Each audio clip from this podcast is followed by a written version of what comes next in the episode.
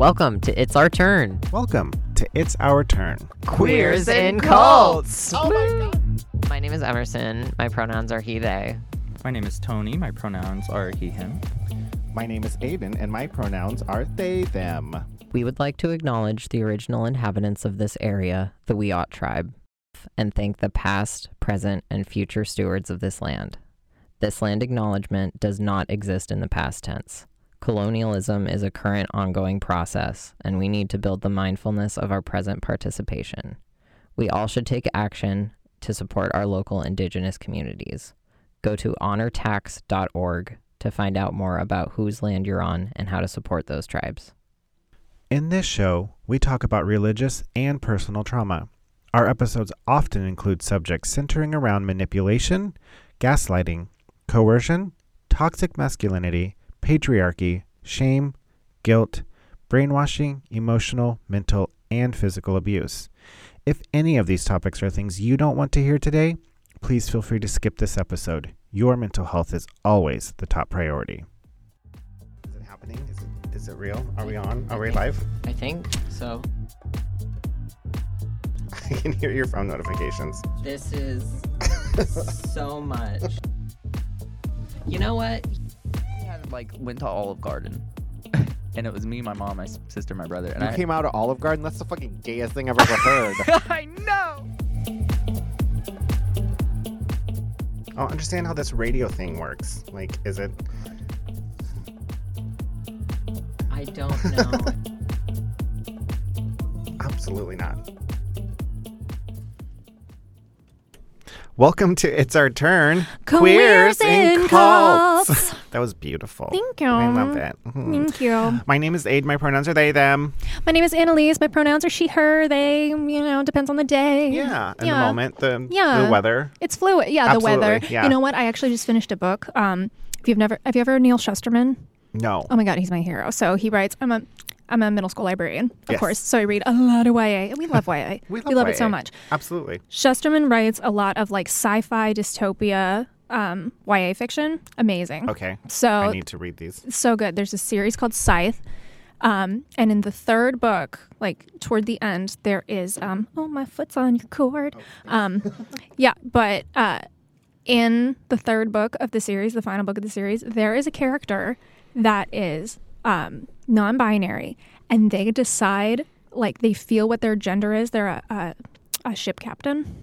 They they feel what their gender is depending on, like, how they can see the sky. Like, if it's cloudy, they feel masculine. If it's sunny, they feel feminine. And I'm just like, yes, we love this. I me think, too. I think you told me about this character because I um, recently am making a... Um, I'm making some new D and D characters, and I thought about yes. an, uh, one of the D and D characters I want to make is a storm sorcerer, and that's what they would be, that their gender would be determined by the weather. Yes. Yeah. yeah. Mine's dependent on um, how much sleep I got, yeah. I think. Yeah. yeah. Mine depends on, um, I don't know. Yeah. Someone Do I feel like doing lipstick today? No. Well, actually, you know what? I'll wear lipstick on a gender-neutral day. Absolutely, totally. Shit. Makeup is not gendered. Yeah. yeah. There are, I kind of vacillate between... like feeling more masculine mm-hmm. and feeling more, you know, just like neutral. Um, uh, I don't, I, I don't think I'm quite ready to like do the he, they pronouns yet. Yeah. Um, I definitely prefer they, them. I definitely like they, them is it for right now. Yeah. But like, there are days where I'm like, yeah, I've like, rrr. but also then, but then also then it goes into like, like that, that, that trait that, that like, behavior or whatever. Mm-hmm. Well, like, what is masculine? What does that mean? What you know, like, mean? I understand that we have coined, like, I say on here that, like, we use terms like masculine and feminine because we understand that society has has labeled a certain type of behavior, not because masculine and masculine and new femininity are, you know, as far as as far as behavior patterns, yeah. types are not really a thing. You know, it's yeah. gender socially constructed. We understand that. Yeah. But, yeah, so it kind of just gets into that whole, like, oh, I'm feeling more masculine today, but then what is masculinity? And am I actually feeling masculine, or is it just, am I just feeling how I am? And then people say that's, you know. Yeah. I feel masculine when I'm like, I have a lot of toxic masculinity. You've heard me say this. Mm. Um, I feel masculine when I'm like in my like defensive mode or like my mm. aggressive mode. I'll yeah. be like, mask on, mask off. Yeah. Literally. I'm the man now. Yeah. Mask a mask mask on, you know. Yep. I put my mask exactly. mask on. So other than um, the beautiful uh, fluidity of gender, what are we talking about today? So, well, we are, t- I was, oh boy, I've been going, woo, um, uh, I've been going back and forth about this because there's been two, two things that have been kind of really bothering me. Okay. And it's going to be difficult for me to talk to them without, talk about them without it being incredibly obvious who and what I'm talking about. Mm, okay. So. Sunglasses on. Here exactly. comes the shade. Yeah. Um, I mean, the people I'm going to be talking about don't listen to this fucking podcast. So I'm not, I'm, and I'm not worried about offending them or being rude. I'm just also like, we live in a small town and I'm not like. Sweetheart, we talk about our parents on this podcast. Like. Yeah, yeah, I know. like... But it's, it, it, yeah, yeah. I, Whenever I'm hesitant about talking about something, I'm never concerned about being rude or offensive yeah. to that person. I'm more like, I don't want to have to deal with the drama if someone finds out about it and is like, tippity-tappity, tippity-tappity, blah, blah, blah, blah, because I don't care, so yeah. I don't want to have to deal with it. Then you know? Only say the shit that you'd say to their face. Oh, That's well then, I, Let, anything. Gloves Anything off. and every, well, that Let's actually go. opens up for more. Perfect. Yeah. Welcome to the show. Exactly. Um, so... Wow, my mic is really loud. This mic is louder than I thought it was. Okay, let's blame or the I'm mic. louder than yeah. I thought I was. We'll blame the technology. Also, I'm used to like a, a an omnidirectional, is that what it's called? Where it's just one direction. Mm-hmm. I'm used to, so I'm tr- I'm like having to get, re- I think I have to get really close, but this is a multidirectional. So yeah, it, no, you can just go I just all move around. I can, everywhere. Yeah. Mm-hmm. Um, so I, I went to, um, Uh, community engagement and de-escalation training this week. Um, okay, rage side. Exactly. Which fundamentally great training. I think everyone, everyone should have it. Should it, I think it should be in school. Like I think that like like learning how to manage your emotions and how to um, how to re, how to uh, um, be. I don't like the word like in control, but like but like. How to appropriately react to certain environments, how mm-hmm. to not react to certain environments. Um, like de-escalation training is, to me, invaluable. Totally. Um, you know, when someone gets in your face and they're angry, angry and they're screaming, you want to learn good de-escalation training? Work at fucking Starbucks for a couple months. Listen. You know what I'm saying? Uh, you know. Yeah, as someone who worked there for yeah. umpteenth years, yeah, like the only de-escalation skills I have are because I had to deal with... Um, ordinary people. I find it much easier now to work with school children than full-grown adults ordering their coffee. Yeah. Oh my god! Yeah. But yeah, it's still. But I still take those same skills a lot. Where I'm like, kids are. You know what? I was going to say kids are more irrational. That's not true. It's not. Kids are more rational because they are still learning. You never stop learning. As an yeah. adult, you would hope people have um, a little bit more control. And if you need to take like a community class in order to do that, please do. Like, yes. Please be aware that you need to learn, learning our emotions, learning to control our emotions, how we react to situations. That is an ongoing thing, especially totally. as like our, our political correctness and our, our tolerance of other people changes and grows, and we're constantly met with new challenges. Mm-hmm. Like, learn how to manage your feelings, your biases, your um, un unconscious prejudices. Yes, like, we all absolutely. have them. Everyone has them. Yeah. There's no such thing as someone being unbiased. And it's, there's no not, shame in not, that. And there's, yeah, we all have bias. Yeah, like, it's just lizard brain shit. Yeah, that's, that's just how it is. Like, mm-hmm. it's not it's not a good or bad thing. It it, it just is. Like, yeah. how our brains function, you have bias. And a bias to me is like a, like, it can be as fundamental as like, well, I think that's lavender. Well, I think it's purple. Yeah. Well, like you're, you know, you have a bias. I, I because don't someone, see color. I, exactly. exactly. Don't, we all that's, do. Don't say. We don't all say do. Shit like don't that. say shit don't like that. Don't pretend it's, it's not there. Don't yeah. pretend it's not a problem. Like, be woke enough. That's a dangerous word, but be hmm, aware enough to understand that bias is natural. It is part of life, and how to cope with how you handle those situations, totally. how you cope with those emotions. So, what was? So you did this for work, you said? Yeah. So it was a it was a work. Um, it was it was open to the public in that you anyone could sign up, but like my work was like, let's go to this. Okay. Um, and again, fundamentally, the information really good. Um, really, it, it, it wasn't anything I didn't already know, because for two reasons. One, I've just I've had this training before in different ways, and I was a hair and well three. One, I've had mm-hmm. this training before. Two, mm-hmm. I was a hairstylist for fifteen years. You get it. We learned it. Um, and three, I'm queer, so yeah. like de-escalation. And um, de-escalation is just something that all queer people... Oh, and four, I grew up uh, in a cult and had an abusive father. Oh, yeah. That. I learned how to de-escalate things from day one. So, uh, queer, religious cult, hairstylist, survival mechanism yep. is de-escalation. De-escalation is mm-hmm. a survival mechanism and vice versa. Survival, you know, yeah. like de-escalation is survival. Survival is de- yeah. de-escalation. But it's really important for people who maybe don't deal with those kinds of things to have yeah, exposition absolutely. to de-escalation, because it's like, okay, you're not going to be attacked on site for who you are. Yes, exactly. If yeah, you're in yeah, this community, totally. If you're not, it's, so then, so so it's good information to have, and mm-hmm. I enjoyed absorbing that and being reminded of those some of the tactics and stuff like that.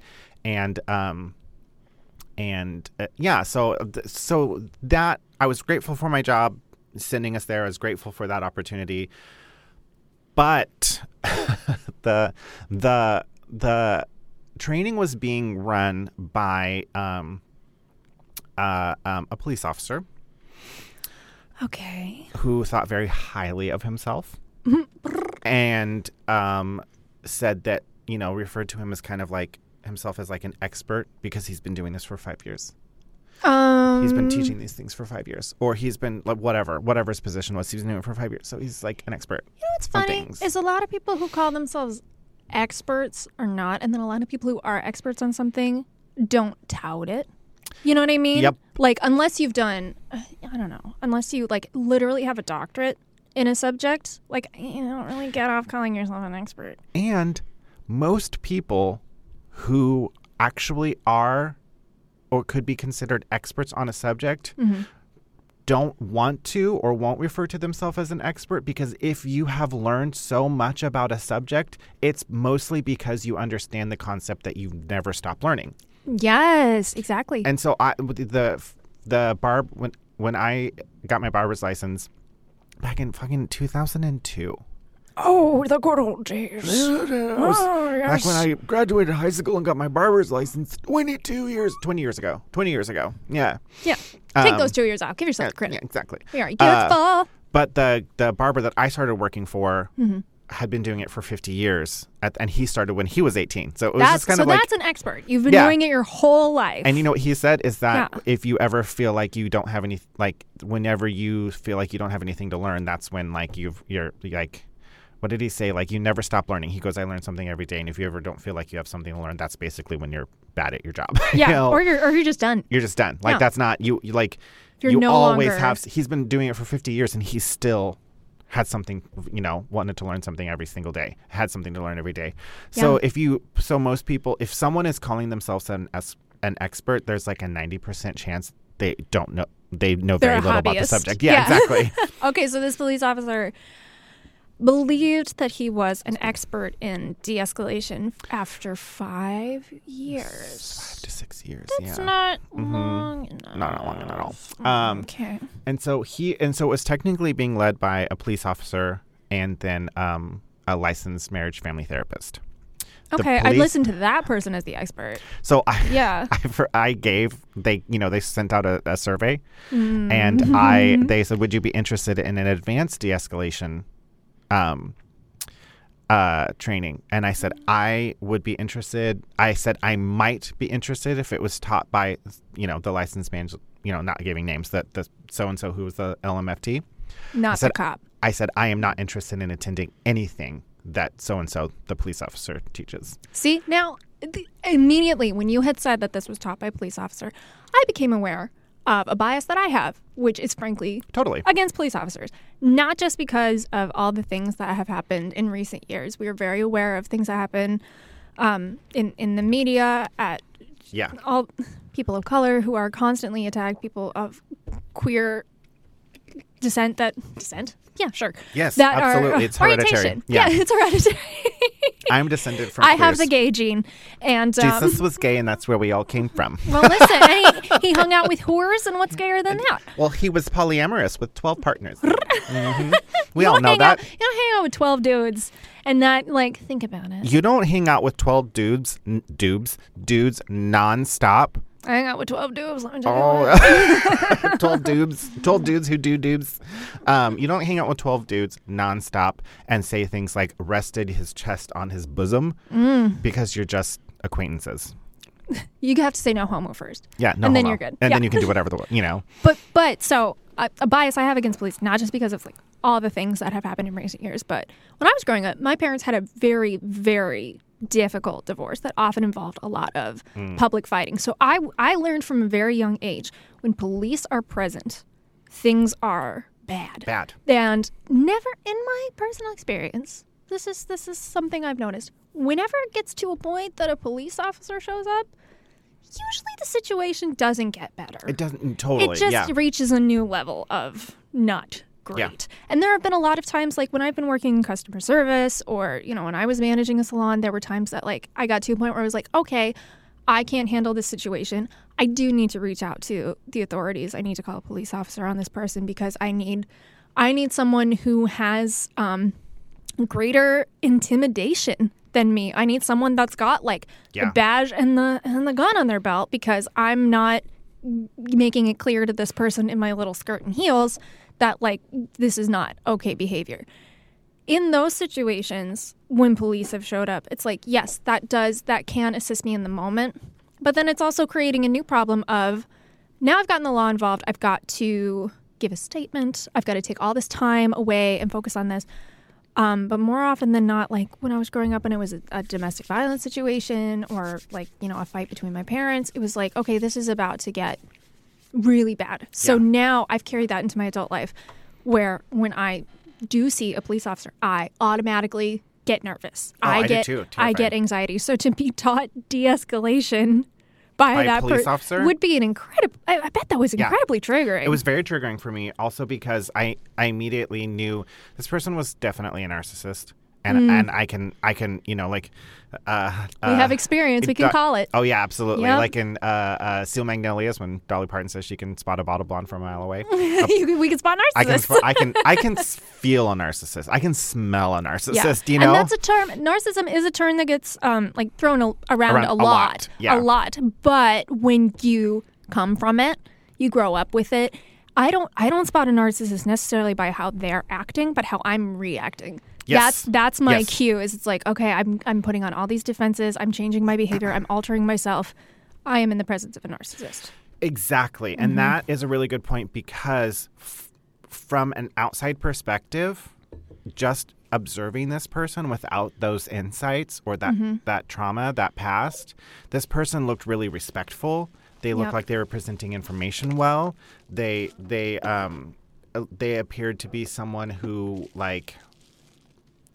non-stereotypical, you know, like especially mm-hmm. like they didn't uh, seem to be like uh that they weren't like when when I say narcissist, or a lot of times I think when narcissist is being said, people think it's this like, hey, listen, all you shitheads, I'm such an amazing person and here's mm. why. No, that's an asshole. Exactly. And there is a difference between a narcissist and an asshole. Exactly. And usually when you're in the presence of a narcissist, you feel very charmed. And they, yeah, this yeah. person was charismatic. Mm. They were engaging. They were, you know, they were obviously well at, they did well at presenting things. Like, they mm-hmm. were good.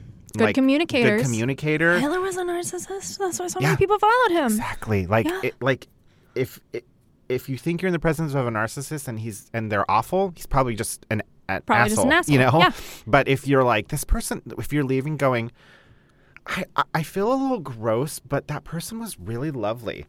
Mm. Narcissist. There you go. Oh, the dates I've been on, walking out with yep. that feeling. Mm-hmm. I feel like, I don't like this, but I don't know why, because they just seemed so nice. They seemed so charming, mm-hmm. but I feel bad about myself. Exactly. And that yes. that is that narcissist taking mm-hmm. their supply from you, and you feel yep. you feel drained. So I can't imagine what it was like having to sit in a, a seminar where this kind of person is talking to you for so long. I would have walked out in the first fifteen minutes if, if it wasn't a work thing. And and to be clear, if I did walk out because I was being triggered, my work would have one hundred percent s- supported me. That's amazing. Work wasn't the issue. Yeah. It was my, like, I'm here for work, so I feel like I have to stay.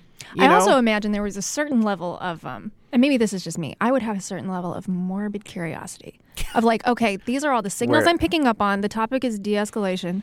Where does this go? What are you going to say? What do you de-escalate in a day, yeah. officer? I'm curious yeah. to see what biases you are bringing. Oh, and honestly, yes, that was exactly. I was like, so what? I want to know what, because in my experience mm-hmm. and, in, and and in my observation, people need de-escalation techniques for police officers most of the time, because yep. so many times police officers escalate the situation. So the irony exactly. of a police officer talking about de-escalation, I was like, yeah, this, yes. Ideally, I that ho- would be an important facet of your job. Precisely. Does that happen, or is that exactly why we're uh, looting and protesting and getting angry? Here's my like, like overall, or like kind of like a, I think this was more about perception than it was about, like, I think it it felt more like a, hey, let's put on this de-escalation training that's being done by a cop so that people can see that cops actually are, re- like, look at all that we're doing. Look at all the de-escalation. It's a very political move. Yeah,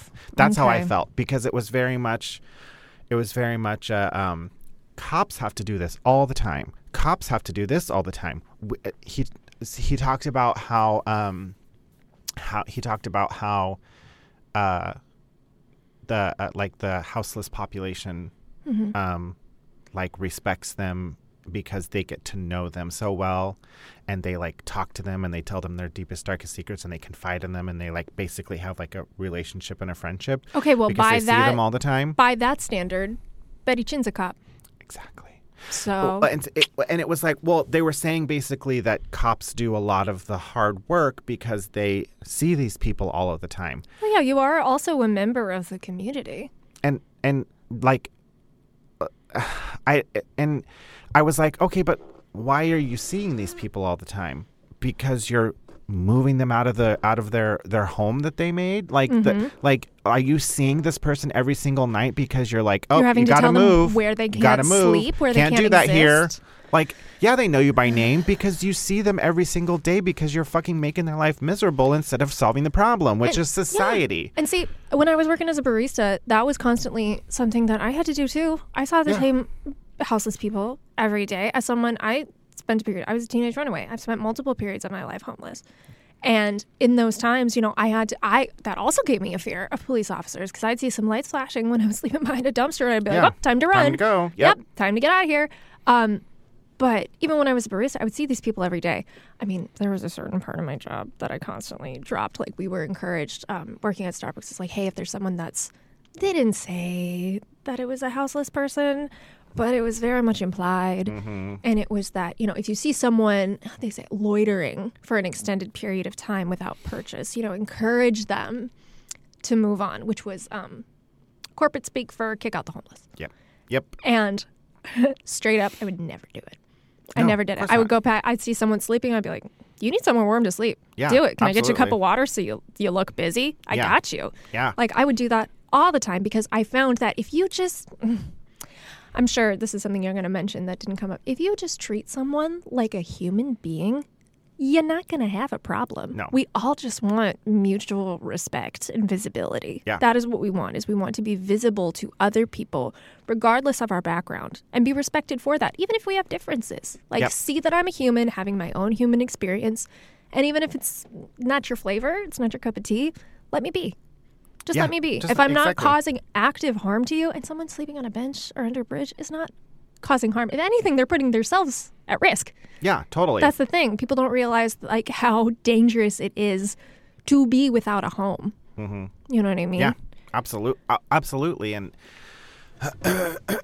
and uh, oh, fuck, all my thoughts left my left my head. Like, literally immediately. There were so many of them that I was like, what do I want to say first? And then by the time I got to the end, it, they were all gone. Thought train has left the station. It has absolutely left. But Well, good uh, thing we're not recording and we're just having a casual conversation. Yeah. Are we recording? Fuck, I did. Tur- I did.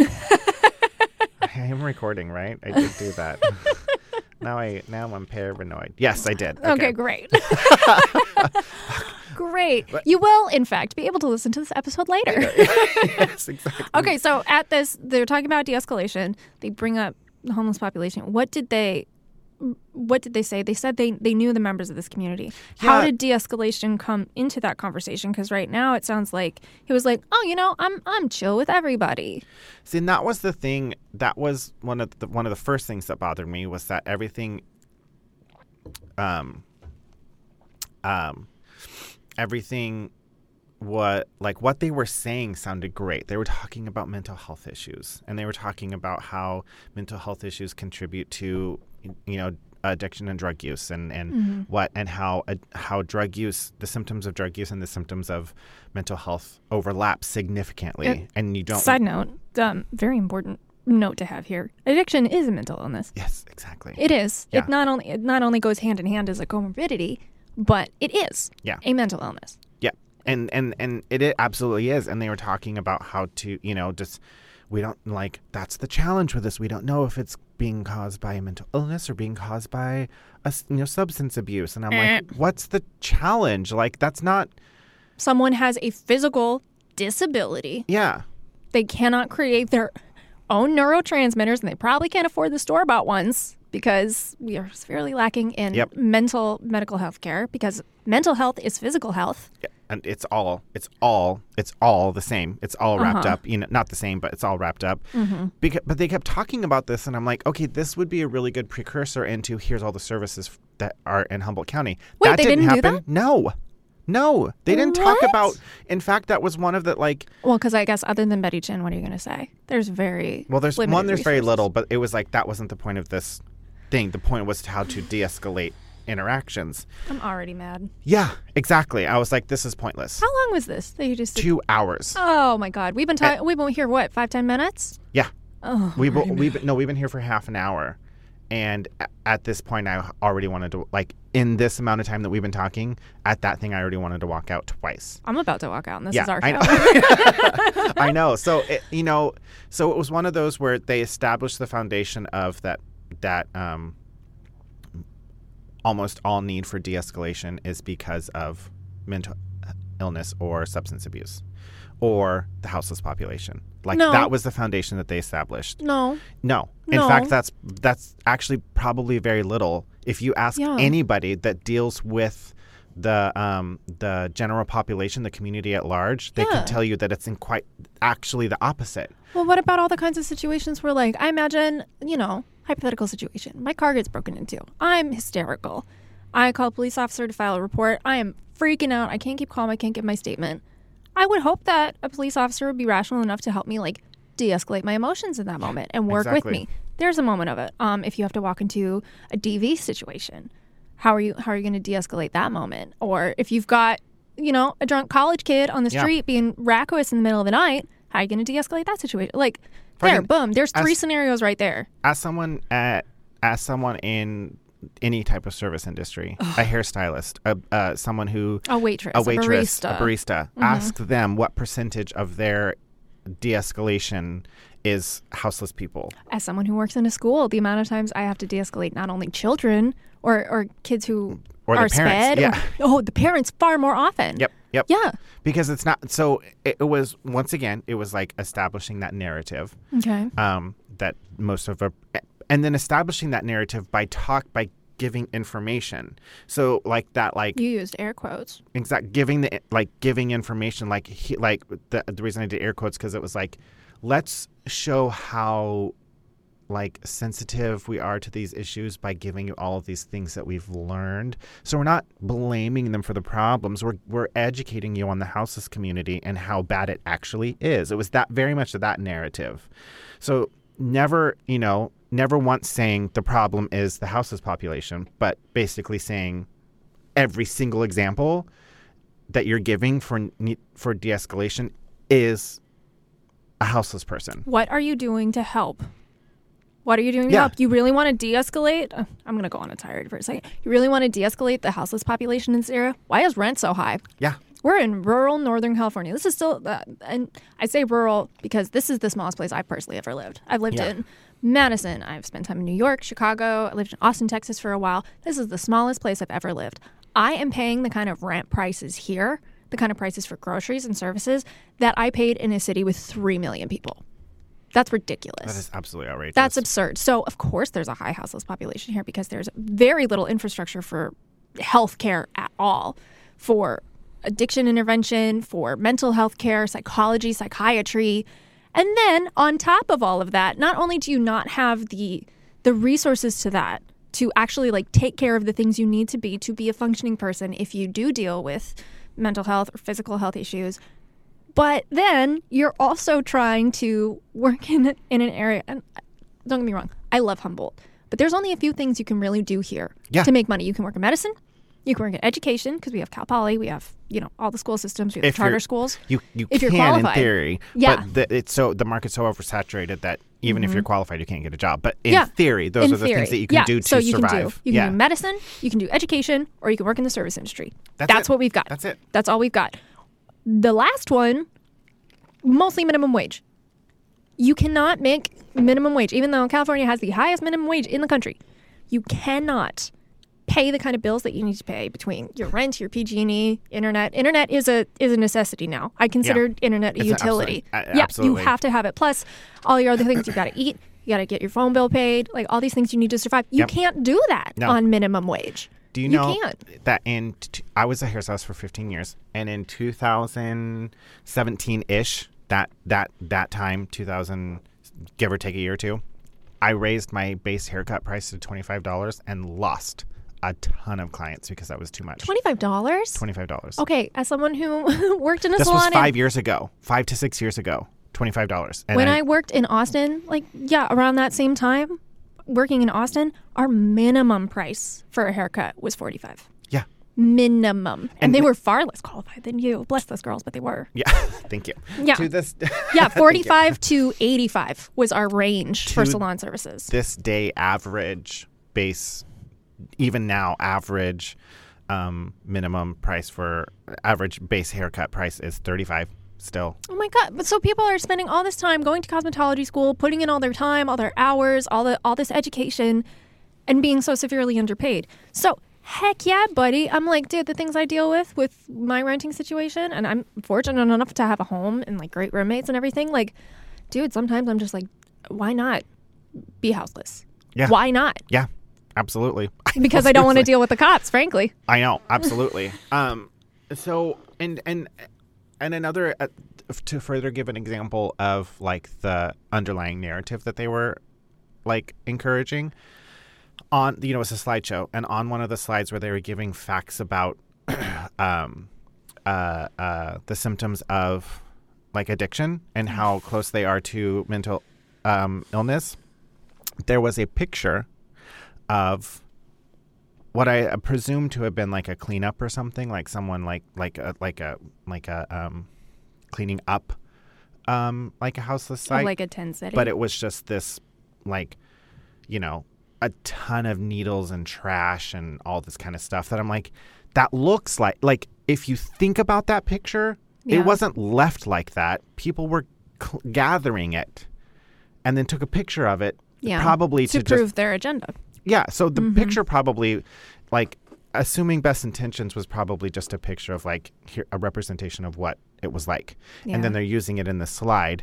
Right. N- there, this picture is right next to all of these like, like um, facts given about mental uh, drug, you know, uh, um, uh, drug use, uh, uh, substance abuse in a sympathetic way, but then that picture. So the subliminal message is, look how bad this is and what it's doing to our community, oh while in the same time fucking gaslighting. Yeah. It was gaslighting. And that's a complete repeat of history, because think back to, you know, think back to the civil rights era, when we're still coping with segregation, but then we have like church lady groups being like, oh, let's help the starving children in Africa. Yeah. You know, that kind yeah. of thing. And you're seeing, you know, one one picture of a, of a village.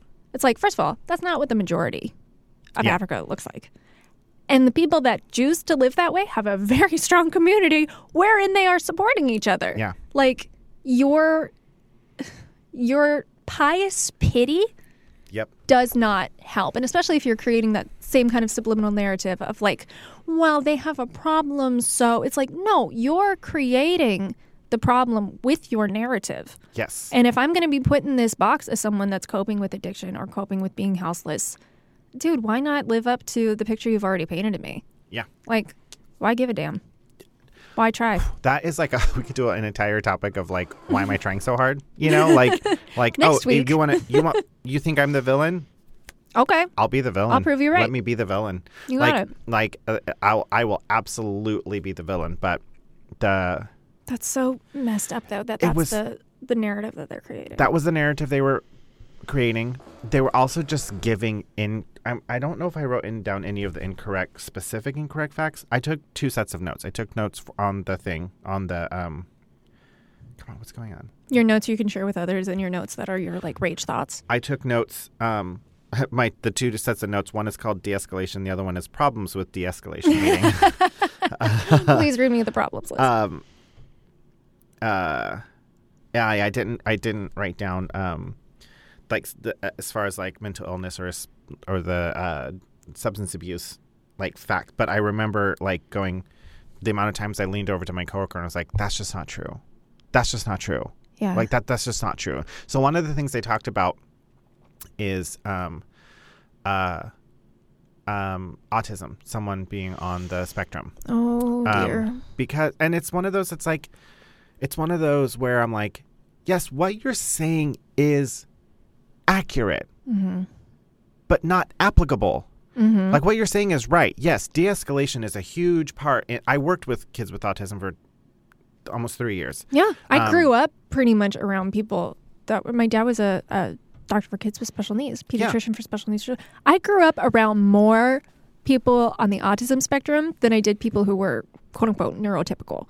Yeah, you know to- what I mean? Totally. Like, yeah. and and better for it. Because seriously, if everyone was that honest and yep. direct, what a world we Honestly. would live in. Yeah.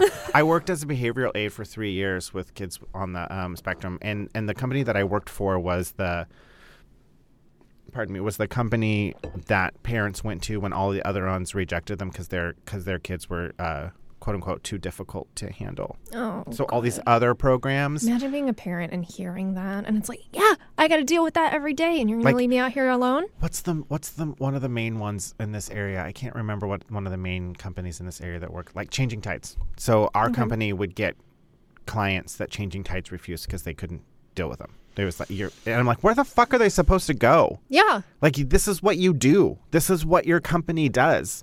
Yeah. So uh, I worked in de-escalation was the main thing you mm-hmm. did, learning how to, you know, how to um, transfer them out of that, you know, like how to how to sit with it, how to let them express themselves, how to trans, you know, transfer them away from other people so that they didn't inadvertently hurt people or hurt themselves, mm-hmm. like like.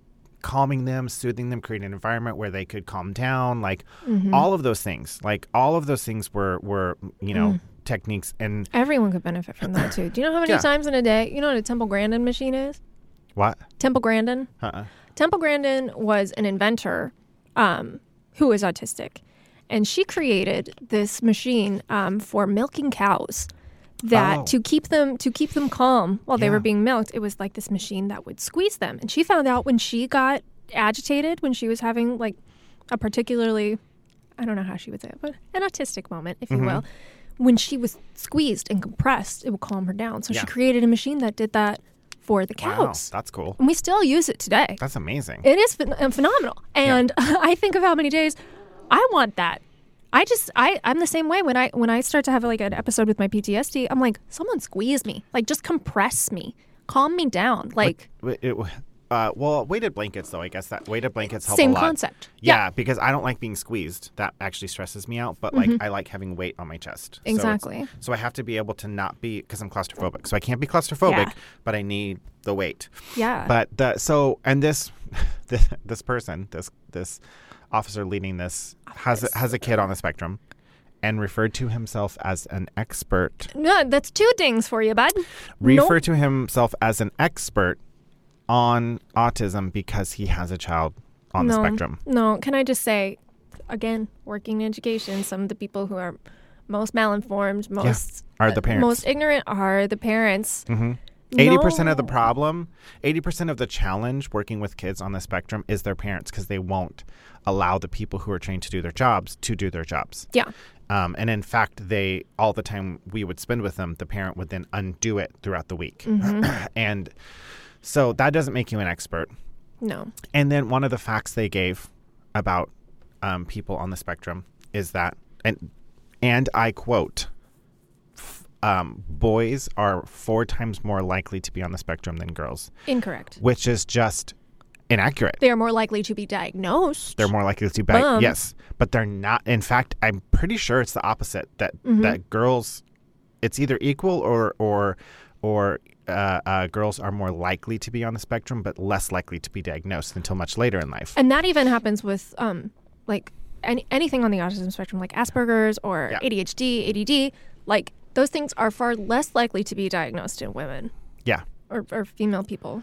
Yeah. Like, yeah. Yeah. Yeah. Totally. That. Uh, what a yeah. crap fact. And so I'm like, you call yourself an expert, but you can't even get a fundamental, like, obvious, again. Your statistics are completely misinformed? Again, agenda. This was about agenda, not education. I could, it was just so obvious to me. And they blame us queers for pushing our agenda. Uh-uh. Nope, nope, it nope, was nope, just, nope. It was, I, I think that might have been, oh yeah, no, that wasn't the thing I outwardly laughed at. Um, I did do a lot of, like, eyebrow raises and, like. How could you not? Like, that kind of, like, what yeah. is that? Like, what, what, the, if the I was I going said, to see a farcical show, I too would react. Is this the comedy? Did I miss? Am I being is punked this, right now? Oh my God. Is this like is this like a social experiment thing yeah. we're doing right now? Like, where are the are cameras? You... Where are the cameras? Hi. Yeah. Hi, Mom. No, yeah, it was just outrageous. And um, no, is this Eric Andre? What is so, this? I, so we're about ready for a break, so I want to kind of, like, set the stage for what it was. And then uh-huh. I would like to maybe in the second half talk about why it was so difficult. Because mm-hmm. I left this meeting crying. Like, I didn't oh, cry I in the meeting, imagine. But when I got in my car and, like, calmed down. Because I I didn't realize until after the meeting that in the first fifteen minutes, I um, went into survival mode. I dissociate like I was completely. Dissociate. Thank you. Mm-hmm. I was like, I was triggered. I was emotional. I was frustrated. I was angry. And then all of a sudden, I just wasn't. Mm. And I was just sitting there, like, frustrated. Obviously still, like, I still had the reactions and was frustrated and angry, mm-hmm. but it was, but I was just very, like, subdued. You got to hide I, that because you're in the presence of a narcissist. Exactly. And then I got in my car and then fell apart. But one of the last things they said that was, this is what I just, I mind you, I was also in the front row. This is what I just laughed at. Like, was like, like, like laughed. Okay. He said, oh, I wrote this one down. Oh boy. Cops do social work. This is a quote. Cops do social work, sometimes even better than social workers, because we see past the five p.m. we see we see them twenty-four seven. So? Yeah. So the fuck what? Yeah. Oh, first of all, God. Cops don't do social work. No. They don't do social work. That's that is not your job. No. If that's you, not your job. If you do things that overlap with the definition of social work, that's fine. Just because somebody fucking takes a clipper to their hair does not make them a barber. Yes, both parties make hair shorter. One is trained to do exactly that and the other is not. And how dare you? How dare you? You think... First of all, you think social workers aren't taking their work home with them past five p.m.? Yeah, exactly. That was like, the thing that I, that's why I laughed. I was like, oh, you think that at five p.m. social workers fucking like they're just cartoon done? Cloud dust like running out the door at five p.m.? Are you fucking kidding me? No. No, they stop getting paid at five p.m. Mm-hmm. They don't keep working. Mm-hmm. I mean, yeah. They don't stop working. They keep working. All night sometimes. Yeah. You know, like social workers, teachers, yes, they're they're never doctors, like never off the clock. My yeah, no, that that is not no how that works. No. Also just and I and, just I, I also everything. Just fucking fill in the blanks. It was just a wildly offensive thing oh to say. Oh my God. That's so that's so presumptive. That's so disrespectful. I guess devil's advocate, I could see I could see maybe what he was getting at of the fact that like I do so much work will, with like socially based. I work socially. I work. So- That's not social work. Yeah, congratulations. So does my cousin, the Instagram influencer. Yeah, but that the, does not make them a social worker. That's the thing is that he was equating interacting with the public and possibly maybe on a good day helping them find services as social work. No, that's called being a human being. That's just fucking one. That's living that's in just, the world. That's just. I don't even know what it is. It's just a thing. And it, that's part of your job. It's not, you're, but you're not doing social work. Like, no. Did you sit with me for eight hours to fill out disability paperwork when I got out of the hospital? No, no. I had to do that myself. You did not do it. Yeah. No, a social, for me, a social worker did it. Oh, thank goodness. I sat for eight hours with a social worker who was doing social work. Yeah, like, to help me. To help me. Do you do that? Do you sit down and fill out paperwork with the, the people that you see, the houseless people that you see? No, you Hell don't. No. You're not a fucking social worker, you asshole. Mm. Oh, God. I, I was so, like, at that point, I w- that was towards the end, like, the last, like, thirty minutes and it's of really, the thing. I, I know there's, and we're coming up on a break, and there's something to say. I do want to point out, I yes, I will admit I have a bias against police officers because of my personal experience. I also, at I could never be a police officer. Well, first of all, I have P T S D. So, yeah. like, literally I couldn't. No, couldn't. Um, but even if I could, I, I don't think I, I don't think I could handle it. It is an incredibly difficult job. It's like, I'm sure a lot of them are doing their best. I will say, fundamentally, and it sounds like you were exposed to this firsthand in this kind of, like, agenda training that mm-hmm. you were given, the way we are teaching police officers how to do their job is fundamentally the problem. Exactly. Because it is influenced by old narratives of racial bias, of prejudice against people who are houseless, who have mental health issues, all all these kinds of things. Yeah. Like, there is a fundamental problem with how we are training our law enforcement yeah. officers. And Done. The, an example that I use um, for cases like this is like the... I just go back to doing hair because that's that was my profession for fifteen years. Mm-hmm. Um, and you dealt with de-escalation. I dealt with de-escalation. The um, when I first got out of barber school, I was I, I wanted to have a job secured. I ended up not have, I ended up not working there because I got a different job. But I went I interviewed at uh, Mastercuts. Yeah. And uh, stable, solid. Totally, absolutely. And but their um, structure is they pay you minimum wage by the hour plus commission. Okay. So it benefits you to do, because a lot of people, why, you know, why is everyone, why are all the hairstylists at, at, at least at this time, maybe it's different now. I don't know what the structure is now, but at that time, you know, why is all of the people who cut hair at Mastercut so bad? Um, because you make more money if you do twenty shitty haircuts in a day yep. than if you do ten good ones. Yep. Whereas if you're working for yourself or you're working in a salon and you're paying booth rent or you're even maybe you're working on a percentage basis, mm-hmm. return clients is how you pay the bills. That's your people business. Who come back every yep. week, every two weeks, every four weeks. And that's true in any creative industry. Yeah. Like in my in my short time, I did graphic design for a while. And in that time, I made more, better, more consistent, better money working with the same clients repeatedly. Whereas mm-hmm. if I had someone that was just like, have you ever heard of the website Clients from Hell? Mm-mm. It's perfect. It's for every creative can relate, where it's um, people who aren't creative that hire a creative don't know how to communicate what yeah. they want. So it's like, oh, would you make this for me? It's like, yeah, sure, I can do it this way. It's like, cool, I can pay you twenty dollars. It's like, well, then you're going to get twenty dollars worth of work from me. Yeah, you're going to get an outline. Yeah, yeah. You're like gonna get. You're gonna get. It's a, for me, like twenty dollars. That's five minutes of my time. Yeah, exactly. I will make you something in five minutes, but yeah. I have put in a lot of work, a lot of years. I'm working hard at this. So, like, no, pay me, pay me what I'm worth. Yeah. There is an issue right now as we watch capitalism decline. That that's an issue. Yep. And you know, in a way, it circles back to that that de-escalation thing, where it's just kind of like, dude, if you're if you're not gonna tip me, like, go throw a tantrum about the haircut totally. That I gave. Yeah. Go do it. So the so exactly. So that so fundamentally like that that that structure is is is bad. It encourages it encourages um, poor quality work. Yep. And whereas if you have to get return clients, you have to do good work. Mm-hmm. So there's a structure that is encouraging like like a shit bad job. Behavior. Yeah. And that's that's the thing with cops. It's like, yes, I understand that not every single person who wears a badge is an awful person. I no. understand that. Yeah. But the structure encourages negative behavior. It the does. Structure as it is encourages, um, or at the very least does not encourage mm-hmm. good behavior. Yeah. And that's that's the that's the real oh, issue. That's the problem. Especially the lack of consequence. You see so many officers that are yes. that are uh, suspended with pay after shooting someone dead.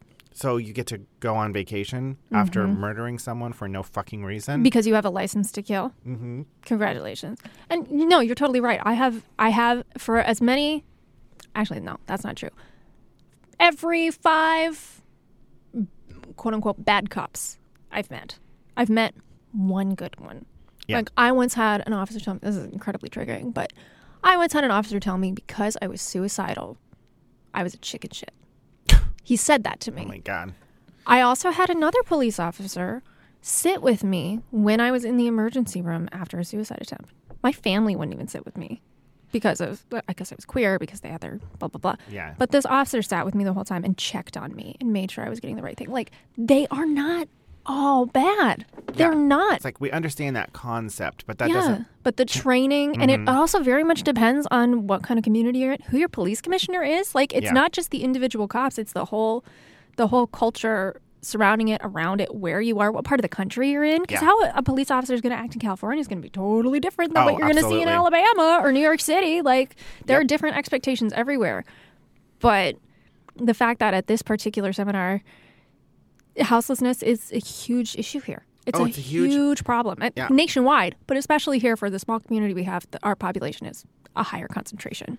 And the just like literally right before we go on the break, the last yeah. thing that I wanted to, that one of the things I want to say that confirmed my suspicions that they were a narcissist was one of the grounding techniques that they talked about.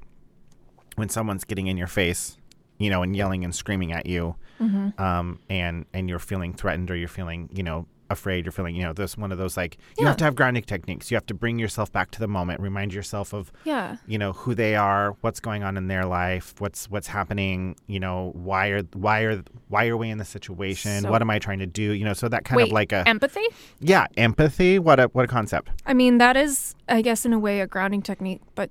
Self-empathy is also a thing. Well, yeah. So yeah. The, the the grounding technique of like a, what they were talking about is uh, like not letting your emotions dictate your actions. So like someone's totally. yelling and screaming at you. And instead of if you yell and scream back, that's going to just escalate. Mm-hmm. So you have to ground yourself so that you can control your emotions and continue to speak calmly. Okay. So take and, a deep breath. Yeah, that kind you of know, thing. Check your surroundings. Guess have what, the empathy. Guess what his grounding techniques were?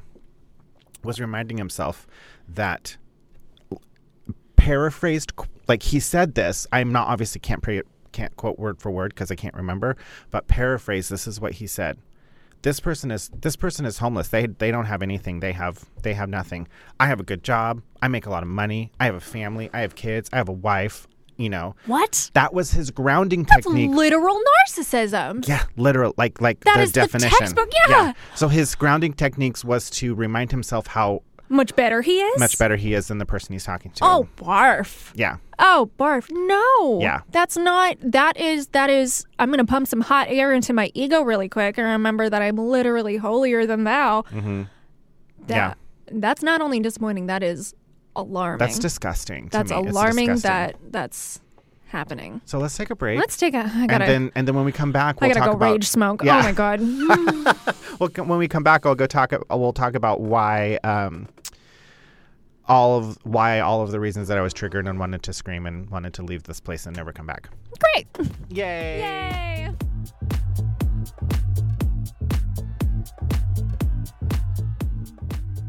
The Dolly heals a lot of the rage. Oh, Dolly, yes, Dolly heal. And Reba too. Dolly I wasn't entirely Reba. sure. I assumed, but I asked um, I asked Tony if uh, Reba was a friend of the gays as well. Apparently she is. Duh. I didn't know that. Of course. I knew she was amazing. Yeah. I just didn't know if she liked How the gays. How amazing. You know? Yeah. Mm-hmm. Yeah, exactly. Oh. Is she amazing that I have to like her in secret or can I like her in the open? You know? Yeah. You got to be careful about, um, you know, the J K. Rowlings of the world. Exactly. Yeah. You just never know, which I hate to I hate to break it to you. And I don't know. I don't think she doubled down like, like J K. Rowling did. I haven't heard anything since. But Bette Midler. Oh, I don't want to talk about that. I know. I don't want to talk about it. Mm-hmm. I don't want to talk about it. Actually, it's... funny thing with J K. Rowling.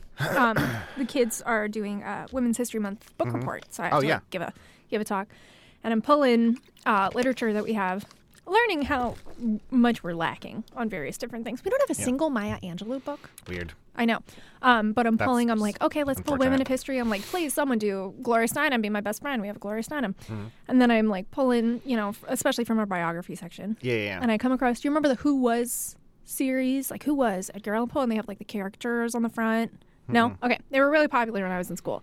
But we had one that was Who Was J K. Rowling, or Who Is J K. Rowling? And I'm like, ugh. How up to date is this? Swipe the match, burn the book.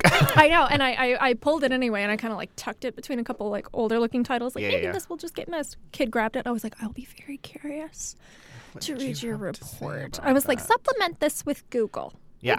It, yeah, exactly. Okay, I'll open up your search history. Read all of her Twitter posts and then talk about how yeah. horrible she is. Just a disgusting human being. A wonderful you know transition I would, of I, transphobia. On a note. So that there's two people thinking about it. I would love to talk sometime in general, not about J K. Rowling, but she does fit into this topic about the um, appreciating the art, not the artist. You know, yes. that, that whole, oh, I have like so many people to talk about that with. Yeah, I, I would. Yay. I would love to talk about, you know, the especially the you know the the experience of having something that some having some kind of art that's very healing for you, and and as a queer experience, yeah. and then finding out much later yeah. that they're an awful person. Well, you know? And the other side of things is I appreciate the artist, maybe not the art. I'm not, not defending J K. Rowling, no, F Y I. No, no, no. I hate her. She's awful. Uh, she's a horrible, horrible, horrible human being. I just like this concept as a topic. Uh, you but know? I love Harry Potter. And yeah, well, totally. I will be a Ravenclaw until I die. Mm-hmm. I'm not going to give her any money. No. Ever. Oh, I'm going to I'm gonna um, creatively find a way to play Hogwarts Legacy. It's, yeah. Yeah. Wink. Wink. Maybe we can go in together. On, you know what? Let's not even, I don't want even, even I don't to say it out loud. I'm not even no. going to say it out loud. No, the F B I will come for us. Yeah, exactly. We're already queer. We're vulnerable. Yeah. um, but yeah, they'll find of, any reason. Speaking of transphobes. So, yes. so. Let's talk about the other half of this uh, de-escalation. The, yeah. One of the things I did forget to mention also was there was, uh, they were talking Uh, about one of the uh, quotes I forgot to mention that this person said was, you might find yourself having to, I don't remember what the first part was, but like de-escalate, you know, in a situation where you have, where a man in a pink bikini is stealing, real situation. He was like, a man in a pink bikini is stealing from you. And then like pause, like, yeah, that was a real situation. And I'm like, that's just transphobia. That's mm-hmm. veiled transphobia. That's veiled homophobia. Is it veiled? It's not veiled. It's veiled to people who don't know. Yeah. It's veiled to people who, all of the people who chuckled and laughed at that because they thought it was funny. Oh, this man wearing a pink bikini. Huh, that's so, that's so not. funny. Yeah. And he's obviously mentally ill because it was on the at the end of the mentally ill thing. Oh, and he's no. obviously a problem. You know, like like associating no, the no. fact that there was a man. First of all, you don't fucking know it was a man. Don't make assumptions. Mm-hmm. You don't know someone's gender identity. And a pink, exactly. We don't mm-hmm. know. And a pink bikini, like, it's just, like, that's unnecessary information. Yeah. That's unnecessary information. You might be dealing with, you could even say a man mm-hmm. um, robbing from your store. Like, that would be fairly pertinent, you know, it would be more pertinent. But, but what was he wearing? A, in a pink bikini? What yeah. does that have to do with anything? Was it mm-hmm. summer? Was he getting ready to go to the pool? Is it hot oh, out? Was it, was it, was it like, was it a convenience store attached to a, like. Maybe he was on his way to the beauty pageant. You don't know. Exactly. Yeah. Like what do you, what does that have? Doesn't have that pageant money yet. Was he, so d- he didn't say that he was indecently exposing himself. It wasn't a case mm-hmm. of indecent exposure. That wasn't what he said. He said robbing. A pink. A bikini. Man in a pink bikini robbing your store. That was the situation. They were robbing the store. There was no, like, so the pink bikini was irrelevant. I think there's something to be said for the fact that all, all bias, all, almost all phobia is based in ignorance. And especially people who are trans or otherwise gender nonconforming mm-hmm. are going to deal with the brunt of that ignorance. Yeah. I have I have a friend that I work with, and she has to constantly deal with transphobia. Even in this in this community, I'd like to think that, especially in California, you know, where we are, we would like to think that we're more progressive, and we definitely are. We are more progressive than other parts of the country. Does not mean it's not a problem. Doesn't mean it's not a problem. Doesn't mm-hmm. mean, like like that. Uh, that was one of the things is that I, one of the notes I wrote about the bullshit was like it was just rampant. Microaggressions were rampant through this thing. That's in, interesting. In as much as what he said as what he did not say. Mm-hmm. It was very, like, uh, people Well, that's what co- microaggressions are. Yeah, exactly. Uh-huh. People of color were, like, noticeably omitted from this conversation. Shocking. And and, I, and I say that, notice, and not in the mental health or that kind of, uh, what I'm saying is that. They're just not going to touch that with a ten-foot pole. Exactly. And there was no yeah. talking about um, how the, the, how the, There's there's no talking about the how, you know, the everything that's going on between the police and people of color. Nothing. Mm-hmm. Nothing mentioned about that at all. Mm-hmm. Nothing. Which is very fascinating. Obviously omitted. You know, queer people were yeah. very noticeably omitted from this conversation. Gotta be careful. Yep. So yep. anyways, we're, sorry. I, oh, I attended a, a professional development day um, for uh, our district uh, earlier this week. And we had a full conversation about microaggressions, what they are and what they aren't, when they're unsaid. When um, they're unsaid, exactly. The woman who was reading or um, leading, excuse me, the seminar was a woman of color. And she often said, she's like, I deal with microaggressions all the time. She's like, in ways people don't realize are microaggressions. She's like, I'll walk up to, you know, the checkout counter at Target, and someone will be like, hey, girl, like, hey, hey, you know, just kind of the way they'll say it. Or yep. just like even the way people compliment my hair. Yep. It's like they don't realize that there are microaggressions. And they had us do a great activity that was like, um, like an identity wheel. Like, how do you identify yourself? What's your sex? What's your gender? What's your, you know, physical, mental, emotional state or whatever? And I actually got into a position where I was like, does anyone want to share? And I was like, yeah. Um, and I said in front of my entire district, I said, I have post-traumatic stress disorder, mm-hmm. which was like, it's something that I live with. And I'm very, I've, I've done a lot of work that I am not ashamed of my mental illness. Yeah. Although one of the symptoms is shame. Mm-hmm. Um, I, I kicked that demon in the teeth by being very open about it. And it was something that as soon as I said it, and the reason I said it was this, is I felt a stiffness pass throughout the room. I was like, as soon as I tell people that, one of the questions I always get is, oh, what war were you in? That's like the first thing. There's like this, these assumptions that are, are are we are met with when we expose. You're something. Too young to have been in the military. Exactly. Mm. That's that's the thing. And um, one of the teachers even made a joke about it to me afterwards, and I was like, I know you're being playful, but like this is seriously something that I deal with when it's actually, you know, factually in truth, only about thirty percent of the population that copes with post-traumatic stress disorder are veterans. Yeah. And granted, that's a huge portion. A huge portion of the veteran population deals with post-traumatic stress, yeah, totally. And undiagnosed post-traumatic stress, yeah. which often leads them into houseless situations. And yes. how are we handling that as police officers? How are we dealing with people who are houseless, who are yeah. veterans, or who are dealing with undiagnosed mental illnesses? Like, if you're officer, if you're a social worker, can you can you uh, direct people to get proper? Can you spot yeah. these signs? Of what's going on? What are the on? services? What? Okay, so mm-hmm. uh, so what are you doing? Yeah, uh, let's let's say I'm a sixty-year-old vet with P T S D, and I just lost my housing because I could because I can't work, and Social Security is bullshit. Where? Who? Because we don't take to? care of our veterans. Because yeah. we don't take care of. Where? Where? Where am I going? Where am I going? Oh, but do? You're a social worker. Don't you do this for a living? Yeah. Isn't this? Don't you refer vets to to um, the services that we have? The, the all the kinds of services that we have apparently, and don't you do that every day? No. no. You know what? Oh, you, you do? don't? No. Okay. So you're not a social So worker. You buy them a cup of coffee and say, have a nice day, sir. Thank you for your service. And then you go fill out your paperwork at your desk and you yeah. never think about it again? Exactly. You're not a fucking social worker, you piece of shit. Seen again. It's crazy that, um, and, you know, I, I am very fortunate to see that, um, like, we are in a generation, Gen Z is much more open and aware to queerness. And they are much more embracing of the fact that they don't have to stay in one place. I say that with the kids I work with every day. Like, some of the kids are like, uh, you know, this week I'm going by one name and then I'm I'm going to change it next week because I'm, like, finding who I am. Yeah, totally. That doesn't stop once you reach adulthood. No. Like, you're completely, you are, you are, let me say this to everybody listening. You are welcome to change who you are, what you're doing, how you feel at any given moment. moment and you don't, moment to moment. You yeah. don't owe anyone, even yourself, a reason. You don't have to. If you, f- you feel like going by a different name today, do it. Yeah. Why? Doesn't matter. Who we are Just do it. is not a fixed point. No. In fact, in order to get the most out of life and out of our human experience, that should be constantly evolving. You know, I do remember learning in school that, like, on a cellular level, we're completely different people every seven years. Mm-hmm. So our cells, like, every seven years, like, down to our cellular makeup, we are a different person. Mm-hmm. But yet we expect name, gender, expression, Identity. Identity to stay the same from the moment you're born, but on a cellular level, you are not the same person you were seven years ago. Mm-hmm.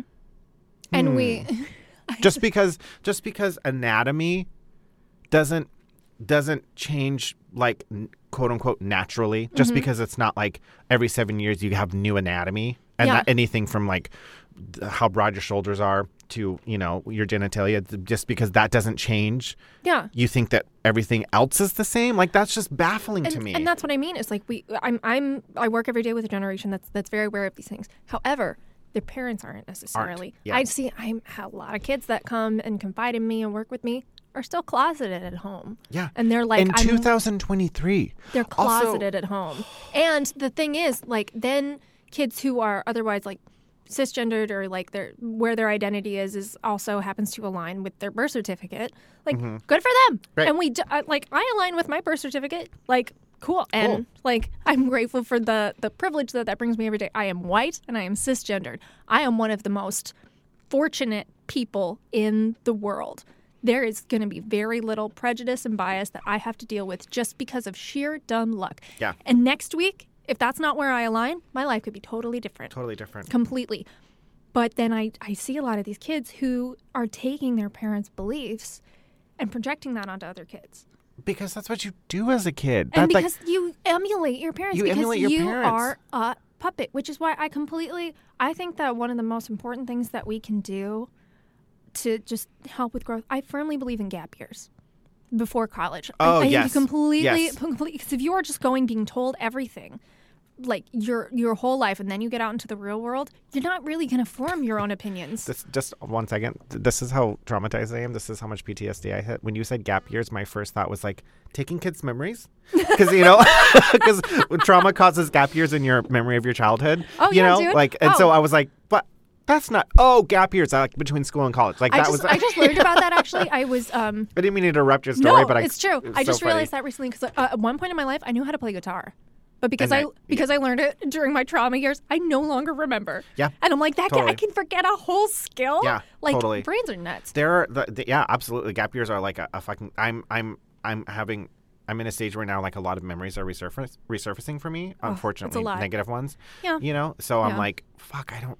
I didn't. I didn't want to remember that. I didn't that. remember that. I didn't remember being taught that. I didn't remember learning. Thank you, brain, that, yeah, for hiding totally. that from me. Fuck, it's it's really uncomfortable. No, I mean gap years in uh, in education. Yes. Although recognizing gap years in uh, n- neurology Very important. also important. um, no, but like having a, and I'm someone who didn't go to college. I didn't have uh, a college yeah, experience. I. I went right from high school into the workforce. And those first couple of years when I did that, and I was very fortunate. My sister went to private school. I went to public school. So I had a completely different exposure to like different worldviews than even she did or probably does to this day. Yeah. I don't know. I haven't talked to her. But I learned so much in Oops. those couple years just working in the service industry right out of school. My whole worldview yeah. changed. Yeah. My perspective changed completely. The fact that I've lived in a lot of different places geographically has changed my perspective on yep. a lot of things. Totally. And I kind of feel bad for some of the people I know that just went from college to like a cushy job because they had their degree. Because you're just going to have one one experience, one yeah. worldview one from worldview. that. I used to tell my clients um, when they would talk to me about going to college and stuff because it. Because I would I would start cutting kids' hair when they were in like grade school, middle school, and then I would have them I would cut their hair all the way through through their graduating college, which was a weird Aww. thing to do. You get to watch um, them grow. Yeah, the one of the weirdest things about being in in, in the service industry for fifteen years was cutting someone's hair when they were like in high school, mm-hmm. and then. Cutting, cutting their kids' hair? Yeah. yeah. Oh, God, yeah. That's got to be a trip. Cutting them, cutting their hair when they graduate high school, go to college, graduate college, get married, have a kid. And you're like, yeah. this is fucking weird. But that's yeah. also the thing. That's what that's what I find so fascinating about this uh, the seminar that you attended is it didn't sound like it really addressed that. A big no. part of de-escalation is growth and yes. understanding that your opinions have got to change. Yeah. Your biases have got to be addressed. If you're going to know how to de-escalate a situation, you got to keep up if with you, things that yes. are changing. One, uh, one of the things I, um, fuck, what were we talking about before that I wanted to say? Oh, one of the things I would tell my clients is that to not make decisions that are going to affect the rest of your life until your brain's done developing. Yeah, twenty-five. So don't, yeah, twenty-five. Mm-hmm. Don't go to college and pick your degree at eighteen years old because you are literally not going to be the same person when you turn twenty-five. Your brain's not, not done developing. Go well, do that... something else. Go experience things. Go take classes. Go travel. Go do whatever you want or do nothing until mm-hmm. you're twenty-five. That's fine. And then once your brain's done developing, be like, it's not that you will know who you are, but yeah. it, you will be in a place where your brain's not still actually physically changing. Mm-hmm. So you, the things that you are like, like your Your brain, like the neural pathways that are there, the lessons that you've learned will be more solid, more you will have like. You'll have your sense of character.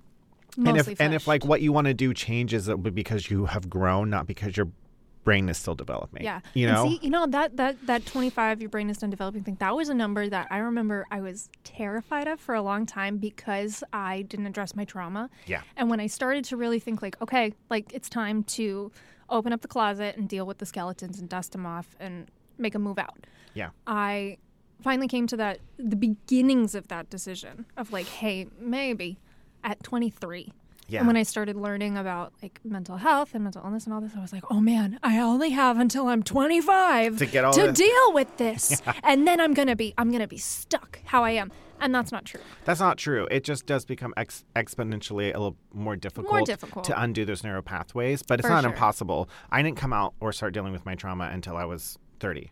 So Slay. yeah, so thanks. So it was there was so it's it's. It's a diffi- more difficult path for me because mm-hmm. it's significantly more difficult to undo the, a lot of the narrow pathways, a lot of the, the, the, the thought processes, the biases that yeah. I, are ingrained in there so it's deep. Harder. It's harder. You know, to unpack. It's like it's a lot more difficult. Takes a lot more time to fill a hole, to fill a, a, a trench that is, you know, a hundred feet deep as opposed yeah. to ten feet deep. It's you know? made out of mud, and then when you hit twenty-five, it's more like it's made out of rocks. You can still quarry it away. But it's going to be a little bit more, more work. It's going to take a little more time. But then that's there's something fascinating you just said about, like, you know, going right into college. Your interests are going to change. We're at a fascinating point where we're at the death of careers because we are yep. no longer working for passion or what we want to do. We are working to survive. No one is going to be doing the same thing at eighteen that they're going to be doing at thirty. No. Like, it's it's going to have to change because so many industries are just going out. Yeah. Like, they're just, they don't exist anymore. They're becoming less relevant with technology and or robots are taking over our jobs, like mm-hmm. things like that. All of that's like coming and progressing along. Plus, I, I'm going to completely butcher a statistic or something like that. But like by the time you're forty, most people have worked like four to six different quote unquote careers in that time. Most people these yeah. days. And that's completely different than it was fifty to one hundred years ago. Like, you picked something, you did that. And Forever. that was your skill set. Yeah. But now, in the age of the internet, we have so much access to, to knowledge and information, technology. Like, we are, we're allowed to yeah. continue to grow. And some yeah. people don't even know what they're, you know, Alan Rickman, actor, may he rest in peace. Um, he, oh, yeah. Yeah. He didn't decide to start acting until he was forty. Nice. Didn't so even. So there's still time for me, is what you're saying. It's just, Broadway is not too far, babe. It's not too far. It's, it's not too far. Not too far. Um, it's, and that's the thing is it's like you don't have to stay locked in one place, not only for your growth and development as a person, but when you're dealing with things like de-escalation, when you're dealing with things like prejudice and bias and teaching other people, you have to be malleable, yes. not only to each situation, but to how political climates change, to yep. how awareness changes. Like you look around now that it's funny that police officer completely didn't address people of color. Not that long ago, and we're a very young country, we were still segregated, man. Like, people act like that's so far back in the past. And I'm like, we're a baby country. We've only been around for, what, four hundred odd years? When was, what year was, what year did, was, did segregation, quote unquote, end? Was it in the sixties, what seventies? A di- what a dicey question that is. When well, what, did it end or when was it put said, into law? That's what I said in air quotes. Like, when did it, quote unquote, end? Because it hasn't. It's still happening. It's just not. Uh, it's not a, like it, it's not a law, yeah. you know, any, or whatever. It's not a Wasn't water like fountains in, issue. Exactly. Mm-hmm. Wasn't it like in the sixties or seventies or something? I can't comment on that. My history is bad. My history is bad as well. But like I was thinking, like I'm pretty sure it was like in the sixties. I, I could be, you know what? I'm going to look this up. We're going to look it up. Because I want to know because my mom was born in the sixties. So like mm-hmm. it's not like five generations away. It's one. Mm-hmm. It's like in my mom's lifetime. Yeah, um, we're dealing with that. I'm looking. I'm, I want to. Look, I'm looking this up right now. And um, yeah, it does. It does completely depend on, like I was saying before, like where you are. nineteen, nineteen sixty-four. Pretty sure my mom was born in nineteen sixty-four. Well, there you go. So my like literally, it mm-hmm. was still segregation beginning was still of her life. Yeah. Mm-hmm. Yeah. Mm-hmm. At the beginning of my Both mom's my life. Parents, my, my mom, parents were born. Not my the, grandma. No. My grandma was, my grandma, segregation, like she lived. Was part my of her life. My mom's mom was, it was part of her life. My parents were both born in the fifties. That was still very much part of their life. That is just. But they also grew up in completely different parts of the country. Like my, my mom grew up in southern Missouri, and she once got in trouble for giving her shoes to a young black boy who didn't have any. Like, and, and my grandparents, bless them, were like the least prejudiced people you'll ever meet. Yeah. Meanwhile, growing up in Milwaukee, mm. my dad has a family black lab, and I don't want to tell you, I cannot say what the name what of the that name dog is. was. Yeah. Like, it's completely different as to where you are in the world. Like, I was, um, even growing up in Wisconsin, I was, I was out, but it wasn't something I necessarily touted Like, mm-hmm. it was just kind of something that, like, I think everybody knew, but we didn't talk about it. Not totally. Only because we're Irish and repressed, but we're in the Midwest and repressed. Yeah. Whereas when I got to Austin, oh, yeah, wide out. But it wasn't even until I got here that I fully understood what my identity... I identified as bisexual for most of my life because I thought that was the only option. Totally. Totally. And now my identity has completely changed. I didn't even know demisexuality yeah. existed until Tony told me. And totally. I was like, oh, dude, I thought I was just a prude. I thought I was totally. just picky. I was like, oh, no, that's part of my identity. I had no idea. Mm-hmm. Like, and that's the thing is, as I've learned, I have changed. I have changed not only my opinion of myself, but how I treat other people. Mm-hmm. Like how I don't, dude, when, um, when non-binary genders first started really becoming something that we talked about, I'm not going to lie, and this makes me look bad, but I was like, that's not that's a thing. That's not real. Yeah. Totally. I didn't yeah, I totally. didn't believe it. And I, I look back at that kid now, and I'm like, you didn't know any better. Yeah. You didn't know any better. That's, uh, that's why I, I learned and I grew. That's why I say that we're not responsible for the knowledge we don't have. Uh-huh. But as soon as we have it, we are one hundred percent responsible. Absolutely. We're Amen. fully responsible. Say it again. It's not, yeah, it's it, just because if you don't know something, you don't know it. But once you know yep. it, it's not like a, oh, well, now I know it, but no, mm-hmm. you know it. And I would love you know it. I would love to see people in law enforcement or positions, otherwise positions of power. And there's a lot of different positions of power. Absolutely. You can range from your retail manager to a teacher to the head of a church to a politician.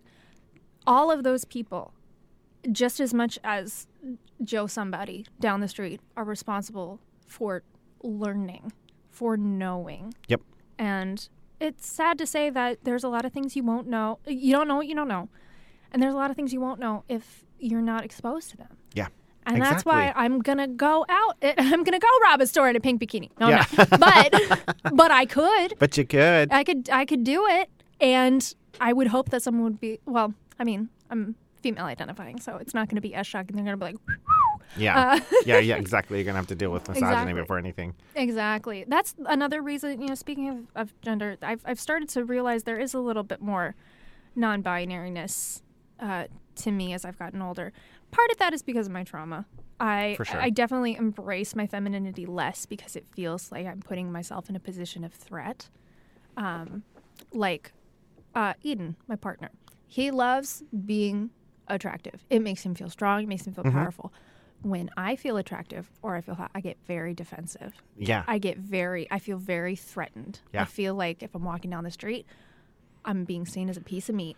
And it's, I'm scared. Yeah, oh, absolutely. It's one of the like one of the reasons I don't present more quote unquote feminine, like more often, is because it feels dangerous to me. It does. Because it is dangerous for me. There's so, a vulnerability and like, there. And since I'm not, for me, mm-hmm. I'm not wildly uncomfortable presenting more on the quote unquote mass side. And by that I, I mean I, I'm not wearing makeup. I'm not wearing dresses. I'm not wearing flowy clothes. I'm just like mm-hmm. fucking jeans and sweatshirts and that's it. Same. For me. So like also it's cold here. It's also really fucking cold.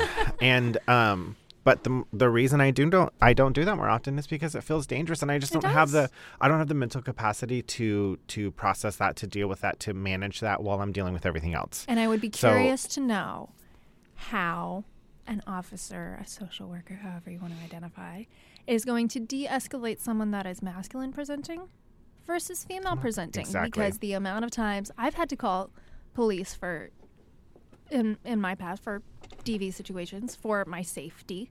I've had to do that. Do you know the do you know the pizza protocol?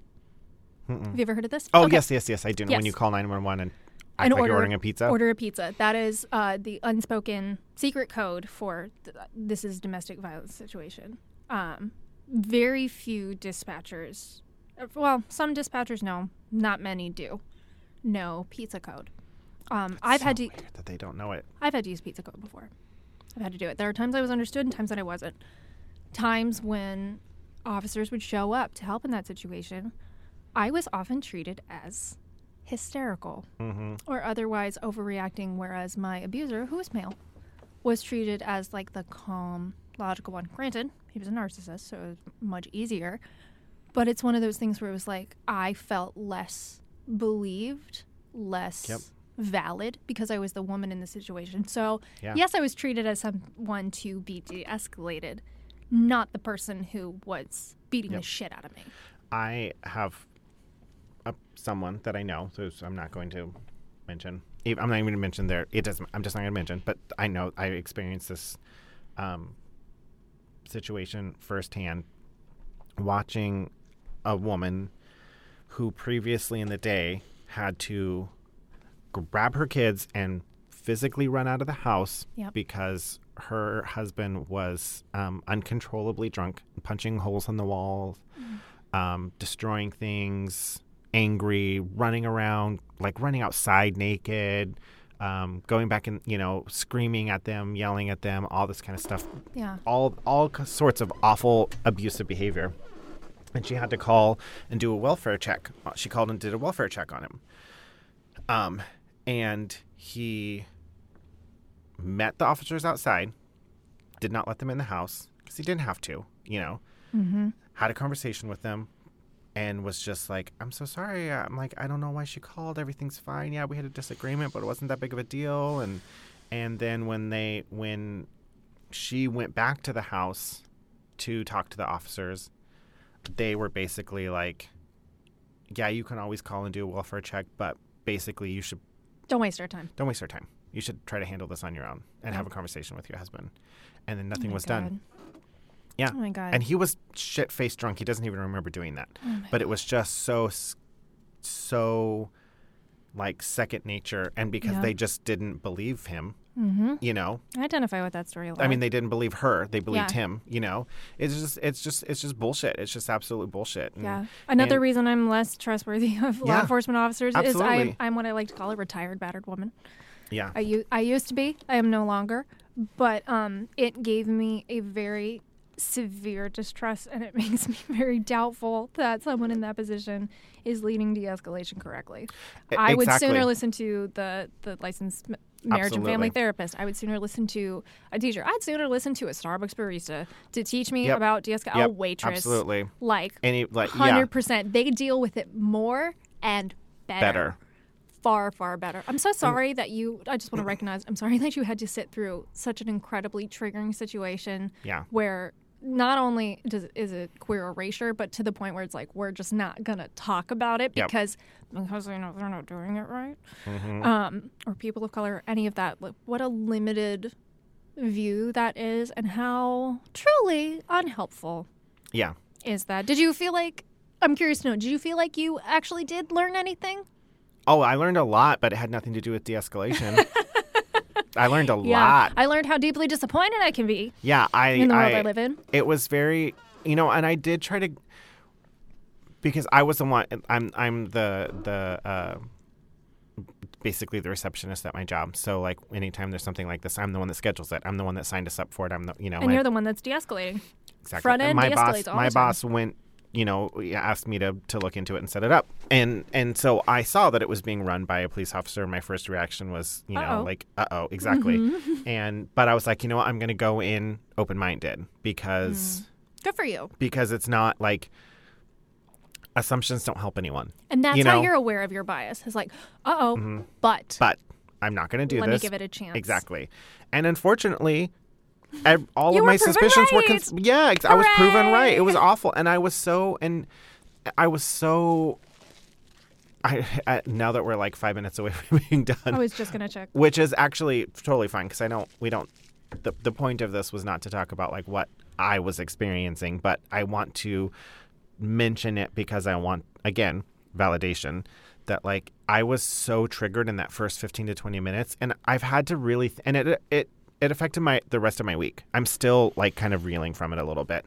Yeah, white-knuckling through it. Mm-hmm. Mm-hmm. And I just wanted to, like, I was trying to figure out why was I so triggered, triggered because nothing, like, like, nothing that someone would consider to be triggering really happened. It, but, but it was the, it was the, um...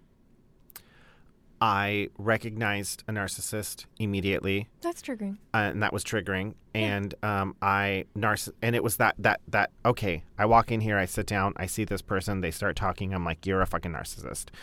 And now I gotta now, sit here. And yeah, and I know what a narcissist is, and I know what they do, and I know what they're capable of. My dad was a narcissist, is a narcissist. So then immediately I feel unsafe. Mm-hmm. And so to feel unsafe, you have to shut down. And when you shut, you can't just shut off. You can't just shut down one aspect and then be like, oh, I'll turn it back on when I'm done with the meeting. I feel safe again. No, when you feel unsafe, when you are triggered in that capacity, you you go into survival mode. And then mm-hmm. that survival mode doesn't just turn off. No, you it's ha- on. It's on, especially if you have P T S D and your survival mode is already at one hundred mm-hmm. and then it goes to one hundred fifty and you've got to like work for the rest of however long to and can bring your brain back into, you know, like. Anytime you get triggered and have to deal with that, regardless of like if you have P T S D or not, if you are triggered, it is work to bring yourself back to oh, yeah. zero or even down from I, one hundred fifty to one hundred. I was not, not to be like too like not crass or whatever, but like I have a lot of gut issues because of multiple reasons, mm-hmm. autoimmune issues, stress, all that kind of stuff. Tummy troubles. Yeah. Yeah. Tummy troubles. It's and I but I've been really, really, really strict with my diet recently. I've been like just overly strict, you know, because mm-hmm. I'm trying to like. Just figure some things out. Yeah. So I my gut has actually been feeling a lot better, but this week I bet not out of control. Like yeah, it, so much pain. All of the issues I normally deal with when I get like get exposed to gluten or or eat dairy or right. have something that's just bad for my system because it's very sensitive. That brain and I'm like I haven't introduced anything into my system that normally bothers it. Eh, stress. Except like that's stress. The thing is it doesn't. It's not just like a, oh I'm like I got in my car after that. And cried on my way to work because it oh, just yeah. it was so overwhelming. And then once you feel when you know when you have P T S D, your your your your you know it's your trigger's broken. Your your your off switch. Yeah, your off yeah. switch is broken. So it's you know a lot like if you don't have P T S D and your fight or flight or freeze, your mm-hmm. your um your emotional flashbacks, yeah, it, w- yeah. it like if that's triggered because you're in a dangerous situation. Once you're away from the dis- dangerous situation, you can calm down, and that trigger gets turned off, and then you process all of the mm-hmm. chemicals and blah blah blah blah. But when you have P T S D, it's like this person reminds me of this situation, which is very dangerous. Alarms go off, and then every you just everything is dangerous. Every yep. person you see is dangerous. Everything's a threat. Every single, every, you don't feel safe in any situation at all. Yep. Take me home. Put yeah. me in bed with my comfort show, maybe, unless I need complete silence.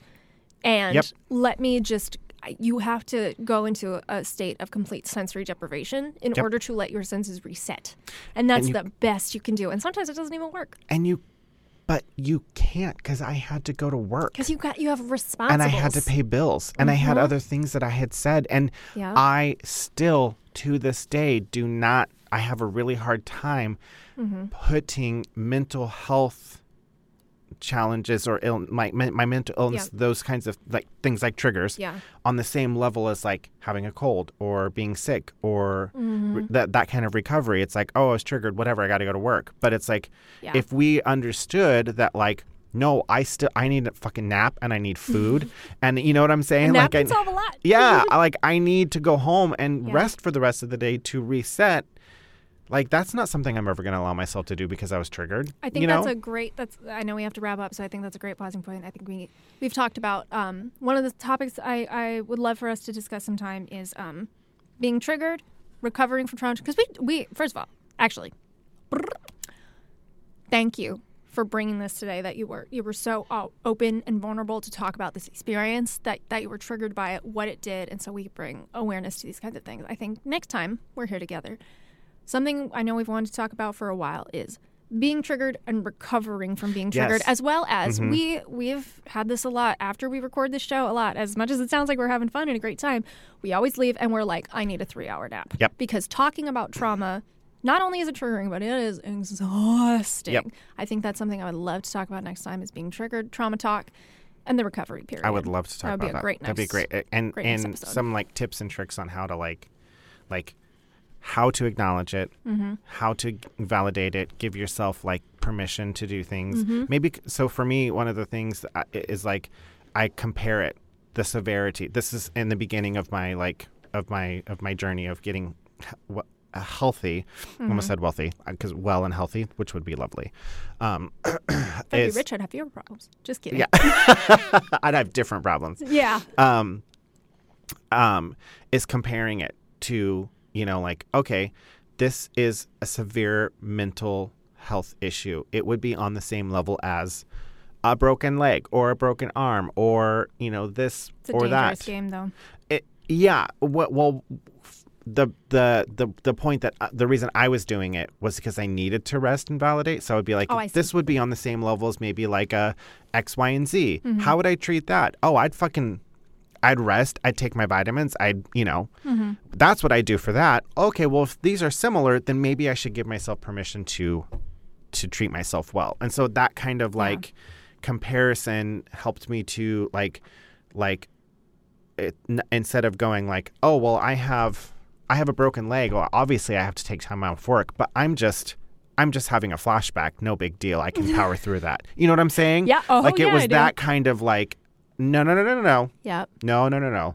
Mental illness is um, still like it's like if you have mental illness, it's still illness. Yep. It's still a part of your body. It's, that's one of the things that L M F T there said, yep. that your brain is an organ just like any other part of your body, and mental illness is an illness just like the rest of your body, and it should be treated as such. Yeah. Yeah. Mm-hmm. If you want to learn more, tune in again next time we are here on... Here.